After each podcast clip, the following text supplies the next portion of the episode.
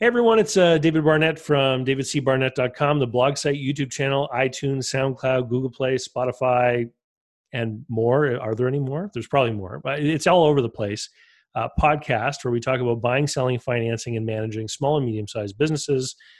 Today I'm joined with Mark Willis, who has some interesting stuff to talk about. It, it, we're going to try to take the topic of life insurance and make it really exciting. Is, is that fair, Mark? That's a tall order, but yes. well, you know, so so just so the, the viewers know, I, I heard a podcast where Mark was a guest, and then I heard one of Mark's podcasts because you have your own show, and you were talking about how you were able to use certain insurance products uh, in order to provide liquidity and borrowing and and all this kind of stuff. And and some of the topics that you were talking about kind of raised some curiosity with me in fact, I reached out to my own life insurance guy and started asking him a few questions uh, to try to figure out, you know, what these opportunities might be. And then I, and I thought, hey, let's get Mark on the show um, because this is obviously something you're you're familiar with talking about with people. Um, and why don't we start off by just, uh, if you wouldn't mind, give our my audience a little um, t- a little insight into how you got into this industry and and how some of your own tools maybe have helped you out. Of course, yeah. I was graduating in 2008 uh, with plenty of student loan debt, six figures to be exact, 120,000 US dollars, and in a uh, in the midst of the Great Recession. You know, great time to be looking for work, David. Mm-hmm. uh, with a massive problem around our neck, you know, that debt payment. Um, didn't care if it was a recession or not, or if I was employed or not. The banks had complete control over my wife and I's cash flow. Yeah. Uh, and I was also working with a CPA, trying to, I was loving personal finance, saw it as a passion of mine, a side project, whatever. But it really got interesting when I saw most traditional financial plans were melting down like a house of cards, basically, in the midst of 2008's uh, wreck. And that really drove me to find other financial solutions that weren't tied to speculative investments uh, and ended up getting my CFP trying to understand how the financial universe works. Uh, the certified financial planner designation takes a couple of years, or at least it took me a couple of years to get. Uh, and all along the way, I was learning some pretty counterintuitive financial concepts that really bucked the trends, let's say, of um, classically trained CFPs like myself. Hmm. So it was sort of a come to Jesus moment at some point. You know, sort of a uh, a wake up call that uh, not all is uh, is right in the traditional uh, financial planning mindset. Um, doesn't necessarily uh, bring us to the most oh financially sane uh, resolutions. Yeah, I mean, this is all part of the story. I mean, I guess basically in the 70s, 80s, almost all the Western countries, they moved away from sort of these pension type ideas where mm-hmm. you were guaranteed a certain amount of money because you worked someplace to mm-hmm. to you having to become your own investment advisor or working with other people putting your money into essentially things that derive from equity values and then these go up and down right so right yeah i'm very familiar with what you're talking about because you know i've I've had investments that have gone up and down. So basically, what you're saying is people were investing for the future, their investments went down. You said there's something wrong about this because if you're planning for the future, you should be looking at things that are always going to go up. Yeah, correct. Yeah. Uh, imagine how do we call it financial planning if we have no clue what our net worth is going to be when we tap into our retirement? I mean, how can you call that a plan? Right? Isn't that just guessing? I mean, sure, we might have yeah. nice projections and uh, Monte Carlo scenarios and you know whatever else, um, but at the end of the day, it's a it's a big fat guess. And I had unfortunately the the you know the I guess the uh, obligation to listen to my CPA who I worked for in 2008, 9, and 10 calling up clients saying, I've lost you. I'm sorry, Mr. Client, but I've just lost you half your life savings. And here you are, 62 years old. You cannot retire like we thought you could. That to me felt like uh, a sham. Uh, I hate to say it that bluntly, but um, that's sort of where life took me. And then I sort of got the entrepreneurial bug and started a business. Uh, I don't know if that's a cure or a, uh, uh, or a disease, but I love the the step away from kind of the W two mindset and started to grow this business, uh, and then have since started to help others uh, grow and invest their businesses and even buy and sell businesses as well. uh, which I know is what you help clients do all day long. Yeah, and you know, not knowing what the end is going to look like, I, you know, here's here's the you know all the and this is what has always bothered me because um and and when i was younger i put money into rrsps here in canada mm-hmm. that's what we yep. call it the same as a 401k plan um and i was always told this is smart because you are going to reduce your tax bill and then as and i thought that was great you know who doesn't love a check right mm-hmm. so right. Started to do that and then as i got older and i started to realize that my future is tied to businesses that i'm operating and i started to when i was operating as a business broker i started to meet people selling businesses and what i found mm-hmm. fascinating is that they were all tended to be older than we imagine are the traditional retirees they weren't 65 wanting to sell their business they were 75 and 77 right yeah. and so yeah. so i was thinking wait a minute i've been putting money into this rrsp to avoid taxation today because i was told when it comes back out and it's taxable later i'll have a lower tax bracket. But now i'm not sure that's true because if i'm if i'm still in business at 70 years old earning money and then i have to take money out of these things it's going to be taxed at the highest rate. And when we see you know and i, I know i've got some trolls in my audience who are going to complain about this political stuff but when we see governments run consistent um, deficits it is only a guarantee of one thing which is higher taxes in the future right because if, if the public debts grow bigger it means that governments of the future will have to have more income to pay the service on those debts. So mm-hmm. I think that if you're planning on a future with lower taxation, you have to really consider what your future may actually look like and who may be considered the wealthy then, because we always like to tax the rich, right? Mm-hmm. Right, right, yeah. Well, all right, um, I'll get know, off who, the soapbox. No, I mean you're you're exactly right, David. I mean, you know, uh, if you know if we believe taxes are going to go up even one percent more than they are mm-hmm. today, um, it's better mathematically to put money in after tax accounts and there's only a few of those left uh, in in the developed countries um, whereas everything else is tax deferred well what's right. what does the word defer even mean well it means put off until later if if you put off a root canal until the future you know that's not a smart idea most of the time right so i think um, i'm spot on with you for sure i mean uh, they aren't going to tax people without money they're going to tax people with money and that right. is squarely between the eyes of the entrepreneur or anybody who's been successful over their careers okay so a lot of the times when you appear on shows you talk about being your own banker and and the idea in a nutshell just because i want to get into more mm-hmm. detailed mm-hmm. stuff the idea in a nutshell is you buy a whole life policy it builds a cash value over time and then if you need money for something you can go to the life insurance company and you can borrow money from them with your policy being the collateral. And then you repay it and then it, you know you have your policy still there. It's almost like you build this nest egg that you can keep going back to. So, mm-hmm. so my questions are are these is is how if you if you buy a whole life policy instead of a term policy just what kind of growth of that cash value is realistic because that's that's what i talk with my guy about yeah, very good. And it it does come down to what did your guy understand when he or she engineered the whole life policy for you? Uh, I hate to say it so bluntly, but not all insurance agents are created equal. Mm-hmm. Um, and it does take a fair bit of expertise and nuance. In fact, uh, alongside my CFP, I got an accreditation uh, certification with Bank on Yourself. Uh, Bank on Yourself has an authorized advisor program that uh, has trained roughly 200 advisors across the US and Canada uh, that are explicitly um, experts in this nuanced form of whole life insurance. It's a modernized, very efficient, low commission form of whole life insurance. I can get whole life from over 10,000 whole life insurance agents. There's 10,000 life insurance agents in the United States alone. It's probably more in Canada.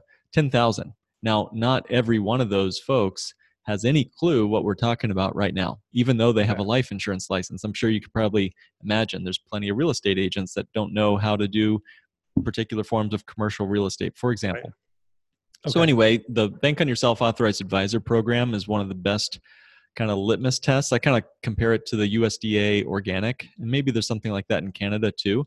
It's mm-hmm. the label on the, the food that helps you know that you're getting what you expected to get so that all you have to do is get the policy that you want from the advisor who was trained correctly Uh, so you, you don't have to worry about was this designed right or not. But to your to your question, uh, yeah, the the policies themselves have some insurance expenses, even when we design them from the get go as a cash efficient financial management tool. The high cash value life insurance uh, using the paid up additions rider, David. Uh, oftentimes the the returns are going to be negative in the first two, three, four years. Let's say cash on cash return. Somewhere around that year three or four or five, you start to see a positive yearly cash increase above your contribution. So to, to and for those those that really want to go deep, I've got a podcast episode 32. Let's see. I'm sorry. Episode 36 of our show, Not Your Average Financial Podcast, mm-hmm. has on the show notes like literally here's exactly what it costs, here's what it grows to year over year.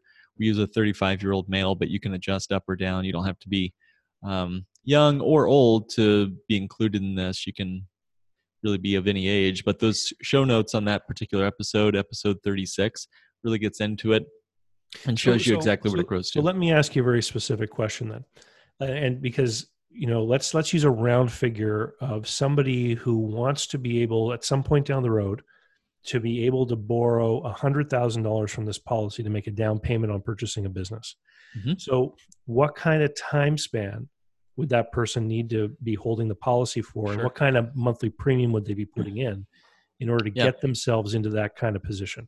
Because I I, I I, want to create in people's minds sort of an idea of how this might work because I get mm-hmm. emails all the time from people who are in their 20s or leaving school and they mm-hmm. they want to buy a business but they've got that student loan debt problem that you talked about that you had or they know that they need to spend some time in the working world developing skills and stuff before they do this right. and and so give us an idea of what that kind of timeline looks like I'll give you two case studies because again, okay. each bri- each bridge is engineered differently to the to the environment. Similarly, each policy is going to be engineered specifically to the client that we're working with. Uh, so I'll give two different quick case studies. I'll keep it brief. Okay. Let's say a gentleman or a, um, a, a lady has you know 150 grand in cash. Maybe it's sitting in an old brokerage account or a savings account, and it's just kind of their dry powder for opportunities like buying a business you could take that $150,000, put it into a life insurance policy designed for maximum cash accumulation. And, you know, I'm just giving you round numbers here, but maybe there's $110,000, $115,000 in cash value within 30 days of starting the policy. The, and the rest, the rest is the premium on the, the life insurance benefit. Okay. Correct. Yeah. Maybe die, that's a rough estimate. Mm-hmm. If you yeah. die, and, your, your heirs would get the other Correct. Yeah. If you pass away, maybe again, depending on your age and health and habits, maybe that's a two million dollar death benefit. Just to just for sake of example. Okay. Um, okay. So we've got one hundred and fifteen thousand dollars of cash value and two million dollars of death benefit. If if we're keeping up with the the numbers there, let's say we borrow against that hundred and fifteen thousand bucks. We borrow out a hundred grand to go buy that business. Okay. What happens next is really interesting. Um, so we've got we've got the we've got the business generating cash flow doing whatever it was going to do. Maybe that's a you know give me a number here maybe 10% cash on cash return or 50% cash on cash return whatever the business is going to do. And at the same time the policy is still earning dividends and interest on the entire $115,000 even the 100 grand that you borrowed against to go right. buy that business. And that's really where the magic comes in and why I believe this is better than even just paying cash for anything, whether it's a, a car or a business or other big purchases. So the the the money in the policy keeps growing, mm-hmm. but obviously there's some kind of interest expense on the money you borrowed or on the on this new debt, right? That's right. Yeah, the insurance company itself sees your loan as a part of their overall general investment account uh, uh, and part of their portfolio. So they're going to charge a loan interest rate. Now, what's interesting here, David, is if the policy was issued by the right kind of company and designed correctly, again, I keep going back to you have to work with the right advisor here. Yep. Um, if it was designed correctly, the the the insurance company is co-owned by all of the policyholders. It's sometimes called a mutual life mm-hmm. insurance mm-hmm. company rather than a publicly traded one. In which case, any interest that's charged on policy loans, which is nominal, usually it's let's say it's a 5% simple interest Okay, so simple interest over four years, the APR on that, David, might be about 2% APR. So we're looking at fairly low cost of money uh, to borrow against that. Uh, so 2% over four years, let's just say if you paid the loan off to the policy over four years, that might be a 2% APR. But that interest, along with all the other profits and whatever else the insurance company is doing with their general fund, is coming back in your pocket, my pocket, as owners of that company. No, nobody else is right. a shareholder of this besides you and me, the policyholders. So if you look at the insurance regime as a, a little ecosystem, there's no investor class siphoning money off the top. It's it's it's staying Correct. within this ecosystem. So yeah. if, if, it's a mutual company, if it's, if it's publicly traded, then it's going to go to the shareholders on Wall Street or wherever. Mm-hmm. So the the the the money that's growing in the policy, so the 110,000 initial value, I put in 150, it's got a $110,000 cash value now. It grew at a certain percentage. So once it's grown, it can never go back? Correct. It's a guaranteed cash value increase of, of your money every single year for the rest of your life. And every year that it gives you a gain that is locked in and guaranteed for the rest of your life. In other words, it can never go down. It can never go backwards in terms of the interest can it be zero and the growth of the cash. Correct. Uh, no, no, it's a guaranteed increase in your cash every single year. Uh, so a guaranteed increase or a specific guaranteed increase, like a specific amount? Yeah, there's a well, it's a contractual interest rate guarantee. So it's a specific dollar amount that's increased on a on a rate that gets you from it's actually going all the way back to actuarial science. Like, you know, these are the the nerds of the nerds in the in the on the mm-hmm. school mm-hmm. recess, right? But actuarial math says by by contract law, your cash value must equal your death benefit by age 121. And so what that means is today we have a small cash value relatively of 100 and what would we say $110,000 in our example. So it's got to grow to 2 million. It's going to grow to 2 million over our lifespan whatever your age is. And again, everyone's age and numbers are going to be different. You don't have to put in 150,000. It might be double that, it might be half that, whatever. So what is the be, insurance company what is the insurance company investing in then? Because mm-hmm. if if if they put their money in the same kind of things that the 401k investments are in, they could have a loss. So, mm-hmm. are they have a different sort of investment uh, field that they're they're choosing from? It's a really smart question. Not many people ask me that question, David. So I'm glad you bring it up. I'm glad you came. Yeah. well, um, so you know they're still in the universe that the rest of us are in. Insurance companies have to pick and choose carefully. Now, here's where things get really cool, and I'll, I'll try to go over this quickly, but then we can dive deeper if you want to. Okay. Uh, life insurance companies are some of the biggest bond purchasers in the universe, in the world anyway, and they have uh, a specific and strict guideline to not lose capital because you know they've got a promise to pay. They've literally got a contract uh, and a liability on their books. That two million dollars in our original example, that's an asset to your family and to your business, uh, but it's a liability to XYZ Insurance right? Right. So they've got to find a way to get that cash value to grow to the death benefit. And uh, let's pull over for a minute. Let's talk about banks, and then we'll come back to life insurance companies. So uh, a, a, bank, if I put ten thousand dollars, let's say, if I put ten thousand bucks into a bank, how much of that ten thousand is going to be kept on their books, and what of that is going to be loaned out to everybody else? It's about if it's a well-reserved bank, um, big mega banks have to keep only ten percent of my ten grand on their books, meaning they've got a thousand bucks on their on their books and they've loaned nine grand out to the guy behind me in line. And that's supposedly I, the safe place, right? To keep our cash. Yeah. I mean, the, the way that fractional reserve banking works, if you put mm-hmm. 10,000 into one bank, it gets loaned out, but that becomes a deposit into another bank. Exactly. A $10,000 deposit ends up creating $100,000 of new money through all the lending and deposits as it goes through the economy. Yep. So yep so you know when when a bank has a loan loss it, it hurts because it, it basically affects the equity position of the bank so mm-hmm. the, the insurance company obviously can't face that kind of exposure they right? cannot inflate the money supply like banks can and i think that's one of the key reasons why i believe life insurance companies are at least 10 times safer than a bank in terms of putting your money in a safe place now what does that mean okay they cannot uh, fractionally reserve their money. In fact, if I put ten thousand bucks into a life insurance policy, well, that created a death benefit larger than my ten grand that they would have to pay the claim on if I croak this afternoon. Right. Right. So that's a you know a, more than 100% on reserve which is a big big big deal if you need safe cash which most business business owners do so once the insurance company has that money the premium that we send in they put it to work and there's usually a team of bond investors and certified financial analysts that are diversifying their portfolio the general fund it's really our portfolio since we're the owners of that pool right and that pool of money david might be 10 to 50 billion dollars mm-hmm. large, possibly larger, depending on the size of the company. But most mutually owned companies are running that ship pretty disciplined. And in fact, I don't recommend an insurance company that hasn't paid the guarantee um, or ha- if they've ever missed the guarantee i never do business with them if if they haven't shown profits above the guarantee for at least a century, I also don't do business with those companies. I want a company that's paid above those guarantees for at least a century, including the the Great Depression.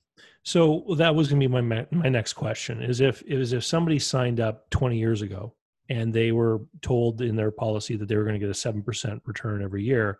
Mm-hmm. In today's world, you know, you you you can't get that kind of return with sovereign bonds, you know, government bonds and things negative like interest rates. Mm-hmm. And, and, some of the governments are issuing negative ones, right? So the money shrinks. So, so my question was, if they simply can't get the return they promised, what happens? And you've answered that they default on the promise in the contract. They mm-hmm. say, look, we promised you seven, we can only give you 6.2 or whatever. And so they don't hide that loss and try to make it up later. They they're upfront with it. They're like, this hasn't happened.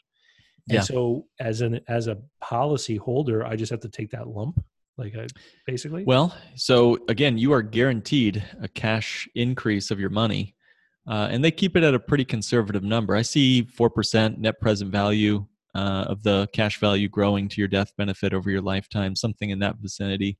But that necessarily isn't the same thing as say a CD or a money market account earning four percent because remember there is an insurance expense in the first few years you have a negative um, you know return on your capital let's say yeah, but there's, over, there's, always someone who who buys this thing and then they do end up passing on early and and obviously that mm-hmm. takes money out of the pool right exactly which is a great rate of return you know we're talking double digit returns but we don't want you to go do that right that's not a great way to earn investment is to die right uh, but yeah the the insurance company itself has a guarantee uh, which is supported by the contract itself. It's what's known as unilateral contract law. And that means the insurance company wrote the contract, they're on the hook, and the court would favor on your side of the ledger, David, as a policyholder, that they have to support and uphold what they wrote in that contract. Now, if the insurance company isn't profitable, uh, they still have all of our cash on reserve to cover their guaranteed obligations to you and me. Remember, they've got our death benefit ready to go if I croak this afternoon. So they've got more than the money I pay into that policy on reserve if I pass away this afternoon. If they are profitable, then that's where dividends and uh, uh, you know additional dividends are paid out to the policyholders. So we started this example by saying if you had $150,000 in cash and you did this, this is how you start. So let's say I don't. Let's say I'm 24 mm-hmm. and I would like to have that $100,000, $110,000 of cash value. And I know it depends on the individual, and they probably have to do a health exam of, of some kind, you know, when they go through in life insurance. But you know, what kind of monthly premium would someone pay over how long a period of time to build themselves up to this position mm-hmm. where they could borrow that hundred thousand dollar policy loan? Yeah, it starts wherever you are. You know, like I just mentioned in, in our first case study, someone who dumped in 150 and was ready to go right away. You could start at a couple hundred bucks a month obviously it's going to take you know proportionally longer to get to uh, whatever number but you don't have to wait till you have a hundred grand to use this policy no so for example my, my wife and i our first two policies were 500 bucks a month each and we plugged some money into there for a couple of months and i believe our first time we used it it was actually to cover some healthcare expenses uh, you know as you know here in the in the backwaters United States, we still have to pay for medical care. Just kidding. Uh, and we had to come up with some money. I think my wife broke her foot or something, and we used a policy loan, right, of a couple thousand bucks to cover that expense. And you know, it, was, it, it, saved us. It helped us out. Uh, and we've used it to buy cars. We've used it to, you know, uh, invest in our own business and grow you know grow our business and and go on vacations. I mean imagine going on a vacation where the policy is still growing as if we hadn't gone on vacation. That's like a no guilt trip you know? Mm. uh, so just some so, ideas there. so obviously someone's going to have to talk to someone qualified if if they want to if they can foresee in their own personal budget that they can afford or they're doing some investing of some kind right now they might want to change how they're investing the money then they, they can look at this plan and they could they could make a plan to do this kind of thing the the other thing that came up in the other podcast I, I listened to is the whole idea that your business itself the corporation um, would own the policy mm-hmm. and that would provide certain options at the end of your career as a business owner you want to talk a little bit about that Sure. Yeah, that's that's another whole uh, part of the world we could talk about, and maybe another part two might be in order here if need be. But yeah, in simple form, the policy could be owned by anybody uh, personally, you know, for your own needs, and you can loan that cash to your business for certain needs that your business might have, and now you are the banker to your business. Talk about a guaranteed line of credit when all other you know competitors in your industry are begging a bank and banks aren't lending and you've got a ready source of opportunity cash that's going to make you more competitive okay so that's if you personally own your policy but imagine if you if your business owned the policy now you've got a policy you've got an asset inside your business that's sellable to whoever you buy uh, whoever buys your business someday let's say that you have you've built up enough cash value where you've got a million bucks in cash value and four million dollar death benefit as an example okay death benefit and cash value both grow as the years go on. So that should be noted, keeping up with inflation. Now you've got this, let's say, what I say, million dollar or two million dollar asset in cash value and a four million dollar death benefit. You could go to a buyer. You're the owner of the business. You walk over to the to the possible buyer and you say, Hey, Mr. Buyer, I've got such and such equipment, I've got such and such brand recognition. Uh, here are my checking account savings. And oh, by the way, I have this $2 million you know, lump sum of cash that you can take. And by the way, when I die 30 years from now, you're to, your business that, I, that I'm selling to you today will inherit a, a multi million dollar death benefit uh, with all the benefits that come with that cash. Uh, so it's a windfall. Even if I retire, leave, uh, that death benefit remains on the business books unless they choose to sell me that policy outright as a golden parachute of sorts. Okay, so would the business though, if they kept it, they'd have to keep up the premium payments, and obviously. Maybe. Yeah, there's a way, in fact, there's an intention with most of our clients to stop funding the policy at some point. So it's, you know, it's it's possible and even, you know, planned that most of the clients would eventually stop funding the policy. But David, think of it this way: where else are they going to put? Where else is that business going to put liquid, available, predictable cash? Where every single year they they capitalize their account, it gets more and more efficient. So at that point, let's say it's 25 years, 30 years into the policy's life, and they're they're pumping in, you know, an annual amount. Let's say it's 100 grand a year, for example, and the cash is increasing at that point by three times what they're putting into the policy. Where else are they going to put cash where it's going to do that kind of uh, of growth mm. and it still be liquid without any market risk? So most businesses are usually pretty happy to keep paying the premium, uh, which is counterintuitive to a lot of folks. But it's definitely possible to stop funding it if you know we're in a cash flow crunch situation. You know, it, it, it's interesting because normally when you're operating a business, if if there is excess cash, then you start to think, well, is there a way I can use this to grow the business, or mm-hmm. can I just mm-hmm. take it out for myself? You know, as yep. as an extra bonus, dividend, etc., for myself as the owner. And what you're talking about is introducing a whole new sort of opportunity of exploration, uh, thinking about the future, what someone might want to do with that money, that could open up new and different doors. Um, I know there's one example I read in an article before the interview today where it was talking about corporate owned insurance um, mm-hmm. being used to provide the money to pay taxes, you know, in a succession plan, for example. Mm-hmm. Um, mm-hmm. If you were intending to sell your business to your children uh, and yep. you, you wanted, you know, to make it easier for them, for example, there's all kinds of ways you could plan this uh, around insurance that the insurance company is paying the premium on. Mm-hmm, exactly. Well, you you know all about business valuation and uh, the coordinated efforts of buying and selling businesses. You know, the imagine the life insurance is just one more asset on the balance sheet when we're negotiating the price, and all of a sudden, um, as soon as the buyer realizes how powerful that liquid, predictable asset is, they can either choose to keep it as a part of the business that they're buying from the seller or they can say hey seller you know you've you've kept up the premiums on this policy for many years we're going to give this to you as a um, as a benefit a part of the sale, sale of your business and you can take that out as income for your retirement. And now you've you as the the seller of the business that you've grown and enjoyed over the years, now you've got this liquid, you know, um, some in some cases tax free uh, cash value that you can withdraw out over your retirement years.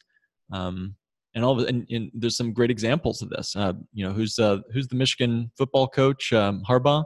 He was recently given a a, uh, a it's a three million dollar a year premium into a life insurance policy that he'll eventually take out, um, multi million dollars income tax free mm-hmm. in the mm-hmm. United States anyway. Uh, and so there's all sorts of ways you can structure this again without any market risk. We're not having to buy and sell stocks or whatever. Um, yeah, I, yeah. I, I, read another article a few months ago. There's a certain provision in the U.S. tax code where companies can buy these policies for executives.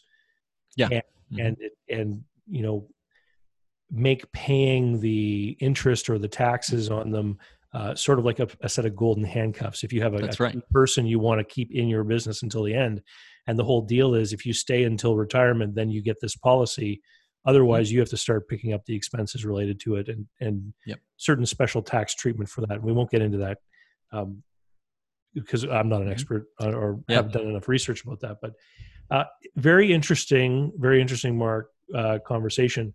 Um, and if people are curious and they want to learn more, where where can we find more information and uh, and maybe connect with you and your podcast? Yeah, thanks, David. Yeah, the uh, Not Your Average Financial Podcast is our show, uh, and for those that want to reach out and chat with me or one of my colleagues, again, we have uh, um, relationships with advisors that are Bank on Yourself authorized and can give you exactly what we've been describing here. There's so many Me Too advisors out there people who've googled this or looked this up and think they know what they're talking about you you really need to be careful because you can end up getting a much more commission heavy or taxable policy. Uh, i've seen it more times than i can count. So i would recommend check out check us out. Solution to cashflow.com is the best website where you can go for a us or canada based advisor who's bank on yourself trained. Uh, that's a solution to cashflow.com the number two or to both Either one works. Oh, okay. Perfect. Yeah. All right, Mark. Thank you so much. And uh, remember, everyone, uh, when you do save up your money and you want to buy a business, just head on, head on over to businessbuyeradvantage.com uh, where you can uh, learn how to do it wisely and not make some awful, awful mistakes. And with that, we'll see you later and uh, we'll talk to you next time.